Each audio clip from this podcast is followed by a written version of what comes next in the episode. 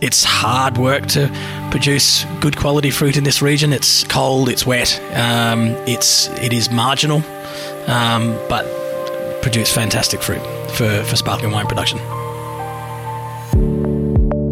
This is the fifth episode of The Producers in Launceston, a special podcast series celebrating the food, wine, and people of this very special part of Tasmania.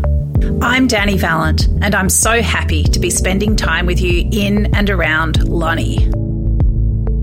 Ian White is the cellar door manager and experience maestro at Clover Hill, a sparkling wine producer 50 kilometres northeast of Launceston in the Pipers River wine region. The Cellar Door is a beautiful place to visit for tastings, in depth wine experiences, and lovely food. It's a glorious spot. On a clear day, you can see Bass Strait, the sea that links Tasmania to the mainland. Clover Hill is owned by Goelet Wine Estates, an American family company which also owns Taltarni in Victoria and wineries in California and France. Clover Hill's sparkling wines are crafted using the French méthode traditionnelle, a highly specialised process that requires expertise, experience, and a sensitive hand. Clover Hill probably wouldn't exist if not for the pathfinding Piper's Brook Winery 10 minutes up the road. Founded by Dr. Andrew Pirie, a giant of the Australian winemaking world, he identified this region as a great one for sparkling wine. My name is Ian White. I'm the my title is the retail hospitality manager for Clover Hill Wines, the cellar door manager, um, at our Lebrina vineyard in northern Tasmania, northeastern Tasmania, in the Pipers River wine region. So we're sitting on the top of a an old, vol- old volcano, uh, about 272 meters above sea level, um, facing uh, due north. The vineyard's a big amphitheater. Um, we have a, an elevation drop from 270 down to about 100 160, 150 uh, meters below us, um, with most of the vineyard sort of um, curving around sort of northeast. Uh, we are a traditional method sparkling wine producer. So the history of Clover Hill um, starts back. I suppose it's good to, to sort of mention right from the beginning the the original name of the farm that we purchased a piece of was called Clover Hill. So we didn't create the brand; it was already, or the name, it was already there, and that was, a, um, I guess, a nod to um, to the um, to the history and the families that created a multi-use farming property. Um, and some of those um, family members still work for us um, and have worked for us for 35 odd years. so we, the family that owned Clover Hill was looking for a a region somewhere in the world that we could produce premium. They could produce premium quality sparkling wine. With um, groundbreakers like Dr. Andrew Pirie, who'd already sort of identified um, this area of Tasmania for, for producing uh, great sparkling wine, um, this region was chosen for that. So we purchased a multi-use farming property in 1986, um, 66, 66, hectares in total, um, with only 22 hectares planted under vine. Um, we first we planted our first grapes in 1987. Um, and progressively planted out the vineyard with the last fruit going in in 96, which is some Pinot Gris. Um, and we planted the property with um, classic trilogy of, of, champagne varieties Chardonnay, Pinot Noir, Pinot Meunier.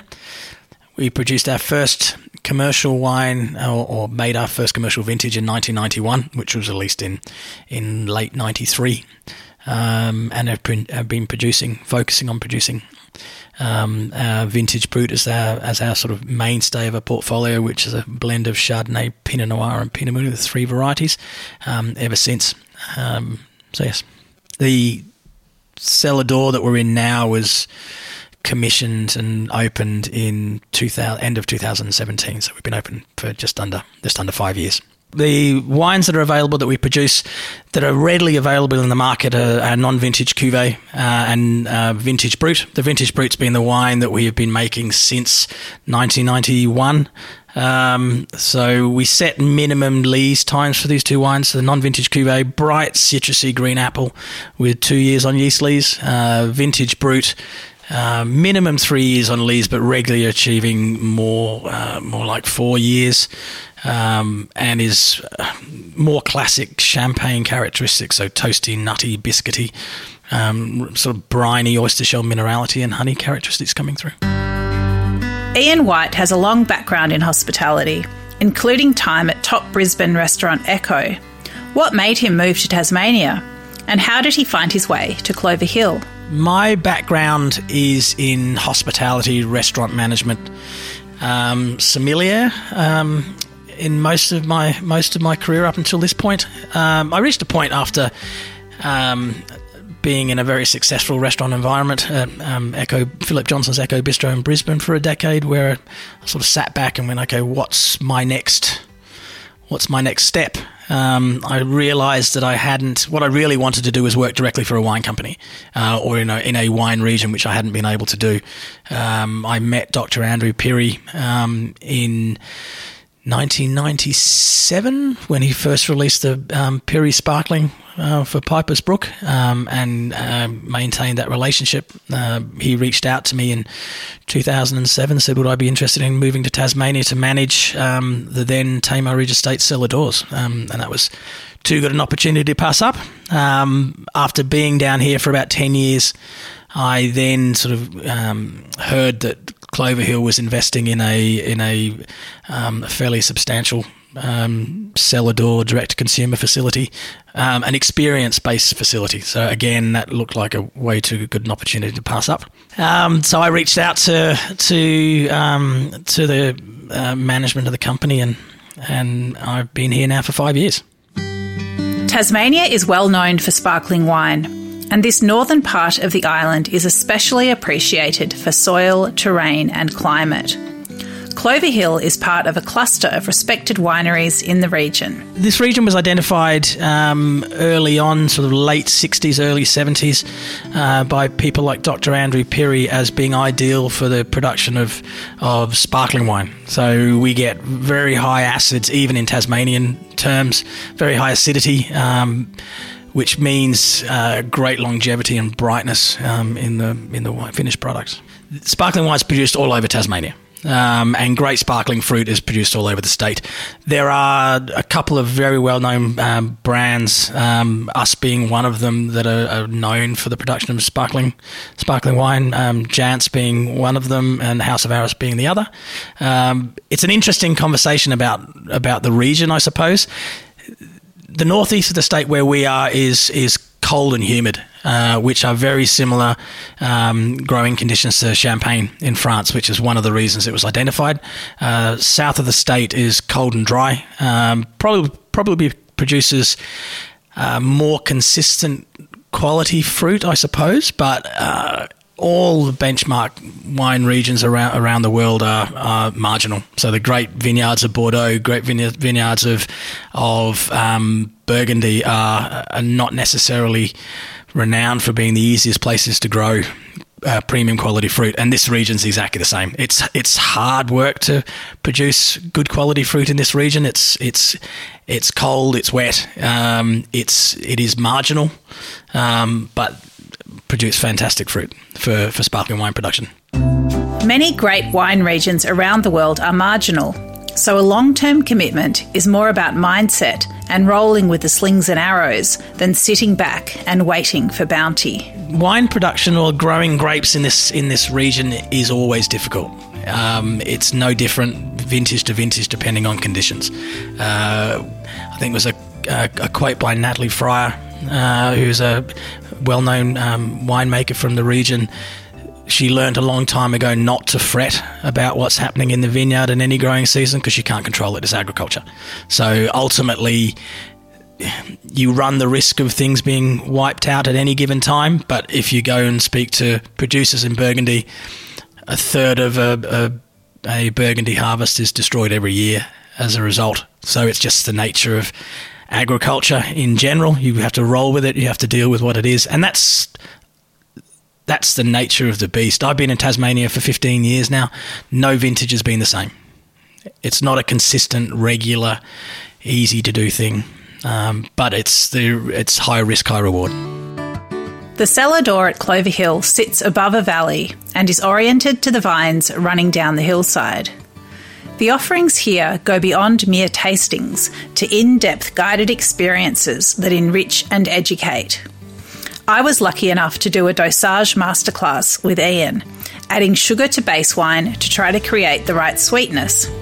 Let's just say the more I tasted, the harder the exercise became. Yeah, in the cellar door, we we focus really heavily on on education, communication, and demystifying the the winemaking process.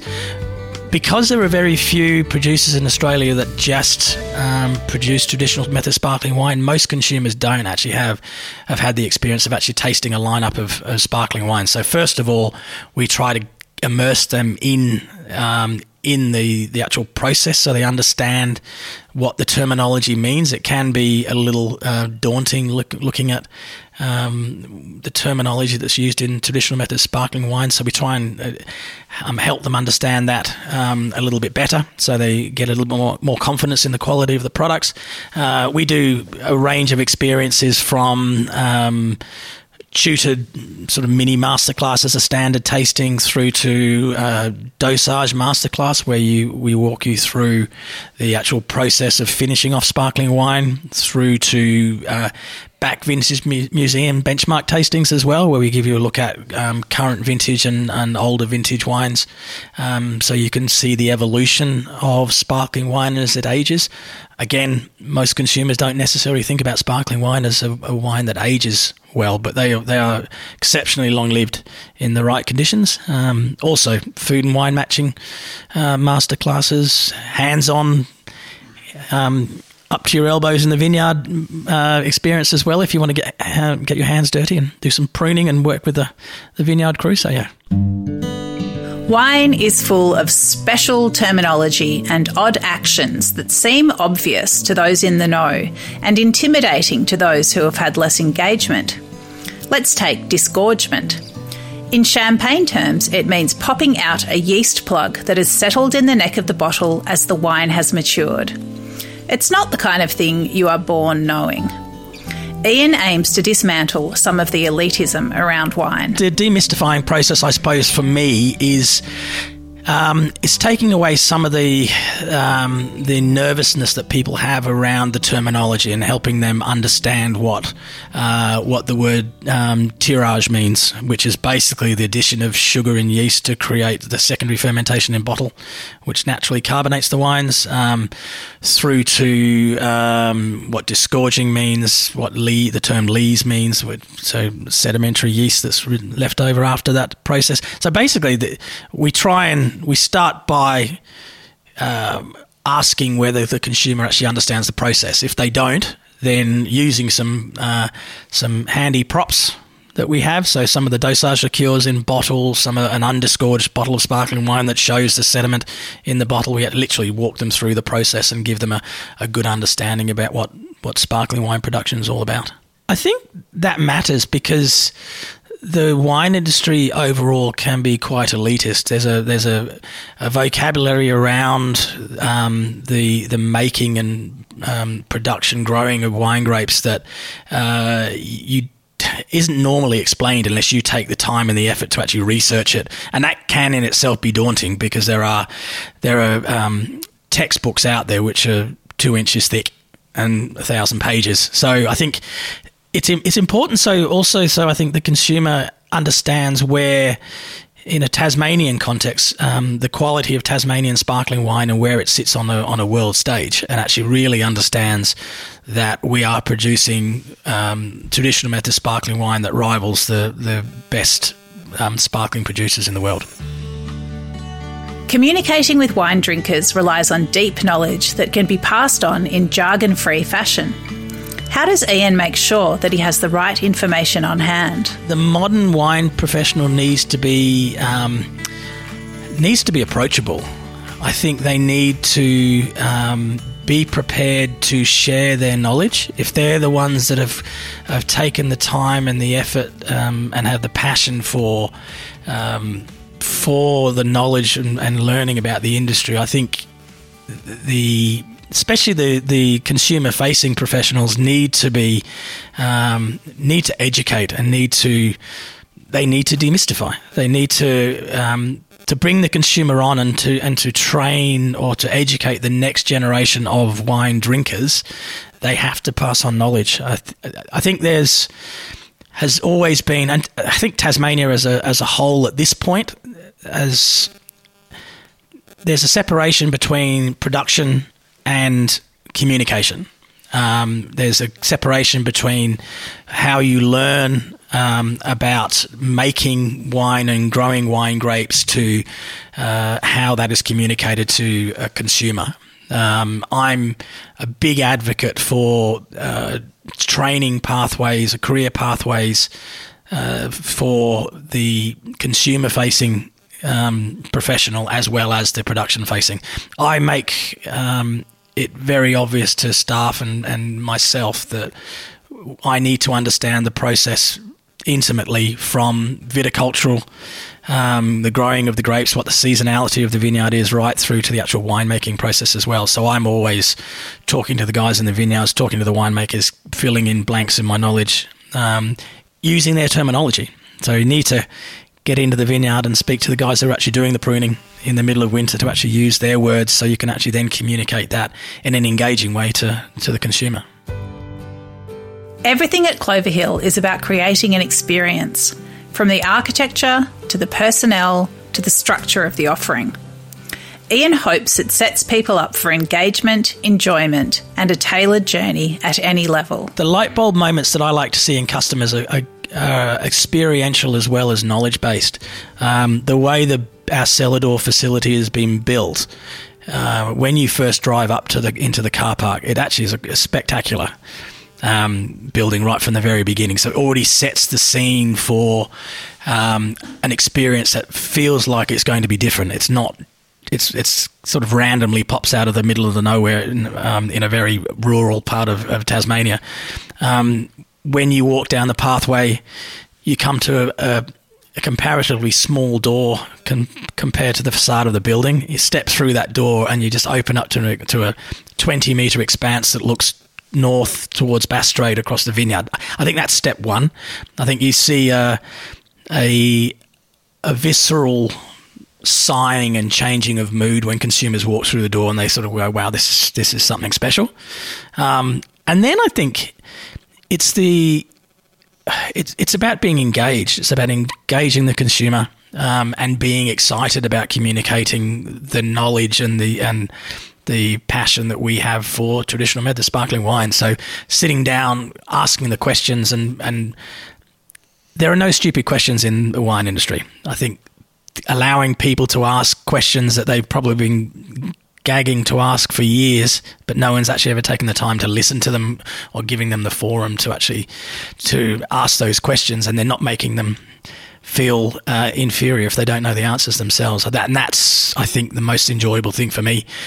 Admittedly, we need to be able to to communicate on all levels, so it's it's sort of from hopefully from a, a a high end master of wine perspective if you're dealing with um, people with significant knowledge, but right down through to to every consumer. You need to be you need to be approachable. You never know who the next um, sort of uh, consistent consumer buying consumer is going to be. So you've got to be open to everybody. There's quite a few questions that people ask that the assumption is made um, because of the way that traditional method sparkling wine is is um, I suppose put out into the market by champagne producers. Um, what does brut mean? Brut means dry. Um, a, a, lot of consumers just assume it's actually a it's a style of wine rather than a, a dryness. Um, vintage and non-vintage is another really interesting one that consumers don't necessarily understand the point of non-vintage wine. Um, in, in the Australian market, non-vintage wine is perceived as a lesser quality product. That's not the case in Champagne. Some of the great wines um, out of the Champagne region are non-vintage wines. We prefer to view them as multi-vintage, which is the whole point. Um, and then there's obviously terminology things. Um, dosage, tirage. There's lots of there's lots of little steps in the process that people um, need clarification on. So I don't think there are any dumb questions. It's more just no one's ever bothered to take the time to to explain it to them. Marketing has made champagne a must at celebrations, but the obsession with clinking glasses has obscured the wonders of matching sparkling wine with all kinds of food, from canapes all the way to petit fours. The approach to to sparkling wine and food, or sparkling wine as a as a celebratory drink, I think has been driven by the champagne industry. They they have high volume, massively high volume production. So the way to get people to consistently buy champagne and cut through, I suppose, into the other styles in the market is to make it okay. Every time you you have a special celebration, whether that's a birthday or Mother's Day. Um, or Christmas, then you go for a bottle of champagne. It keeps them consumers buying champagne all along. Um, from a food matching point of view, sparkling wine is an amazing um, product to to match with match with food the the beauty of sparkling wine it's it's delicate it's complex but has massively high acidity so it allows you if you're if you think about it in the appropriate way it allows you to match sparkling wine with um, with things like duck and pork, um, matching a, a, a, sort of our vintage brut with a, a nice piece of um, fatty roast pork. That that acidity just cuts through uh, cuts through that fat beautifully something like beef, people assume that beef is a heavy, heavy meat product. It's only heavy and rich because people put sauces on it. If the, the, the beef itself in isolation, if you think about something like a tartare, is actually really quite sweet and delicate. It's not a heavy product at all. So I think it's a, it's changing the mindset a little bit um, how you approach it. We've done regular sort of um, industry, restaurant industry visits to the cellar door where our chef has put together a six course degustation with sparkling all the way through. Um, and it surprises me that a lot of sommeliers have never done a sparkling um, a sparkling wine match dinner. It's uh, whether or not that's it's not conventional, I suppose, because there aren't too many producers in Australia that just make sparkling wine. We've got um, at the moment eight, nine wines in our portfolio. So, and they're all quite diverse. Um, so it's it's it's. I think it's easy to do, but that's easy for me to say sitting where I sit because I do it every day. But I think it's more just people try to do conventional things. So they will do sparkling with a with an oyster at the beginning of a meal. Then they'll do something maybe something light and delicate with with Riesling, and then slowly as the wines get heavier, they will increase the heaviness of the of the product um, that they're they're serving with that food. But I think yeah, there's massive diversity, and especially then you're getting into into aged wines as well. Ian White loves sparkling wine for sure, but what drives him in his work at Clover Hill? I I love communicating. I actually I am very passionate about um, about the product, but I'm also really passionate about uh, about talking to people and explaining it to people and getting people engaged in the product because it's quite unique in the in the way that I think we deliver the the experience. I um, if you ask my wife, she tells me I just like to talk a lot, but I think. Um, the best way to instill passion into a consumer um, who's taking the time to visit your cellar door is to be passionate about communicating about it. That's, people will buy something if they're engaged. If you try and sell to people, I think you get yourself into sort of a a, a, potential spiraling situation of discounting and trying to chase the market rather than um, being very clear about who you are and what you are and engaging with people. And I think that's the same with any any sort of produce. I mean, if you look at some of the producers around this region, they're all extremely passionate about what they're making. As a result, what they're growing, what they're what they're breeding. As a result, the consumers is, uh, are engaging with them. No one's out there really, really trying to heavily hard sell because, first and foremost, they're passionate about what they're doing. And I think it's the same it's the same with, with Clover Hill as a as a brand. It's it's you're trying to get a discerning consumer that wants to be engaged with a brand that separates us from the bigger mass um, mass market wine sales. Clover Hill is part of a community of wine producers, but it's both broader and deeper than that. Ian outlines his perspective on the food and wine scene in this special part of Tasmania. This part of the state uh, and Launceston Tamar Valley overall um, has a, a, really diverse um, um, range of produce um, for the for the region. Um, I think Hobart and the southern parts of the state possibly get a bit more publicity than the northeast of the state, but in the north uh, it's really has its roots in agriculture. So there's everything from from uh, chestnuts, truffles, uh, great cheeses, um, uh, gourmet mushrooms now, beef, lamb, uh, pork producers, free range pork producers, um, hops, all sorts of things. Um, there's also great potatoes. Um, there's uh, poppies, garlic, saffron, you name it. Everything's sort of grown right here.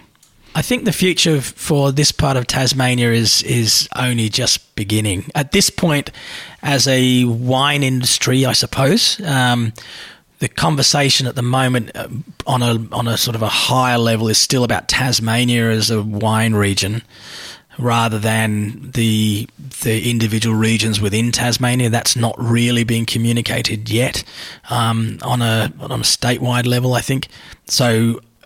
I think as the more consumers become more engaged with the state and the different regions within the state and start to realize there is some major diversity in microclimates from north to south to east to west in the state, um, the they will more people will start to search out different experiences. We're very lucky up here because there is a, there's a range of different experiences that people can have, ranging from premium food and wine through to adventure with places like places like Derby, um, Blue Derby, the mountain bike trails. There's there's fishing, there's hiking, there's you name it. Ian White is more than a cellar door manager at Clover Hill. He's a mediator and a guide, finding visitors where they are on their sparkling wine journey and helping them find their way to where they want to go next.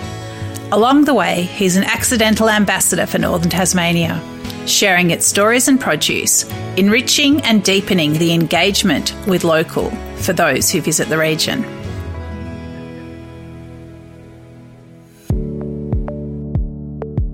This is The Producers, a Deep in the Weeds production. I'm Dani Valent. Stay tuned as we talk to some of Australia's best farmers, makers, and growers.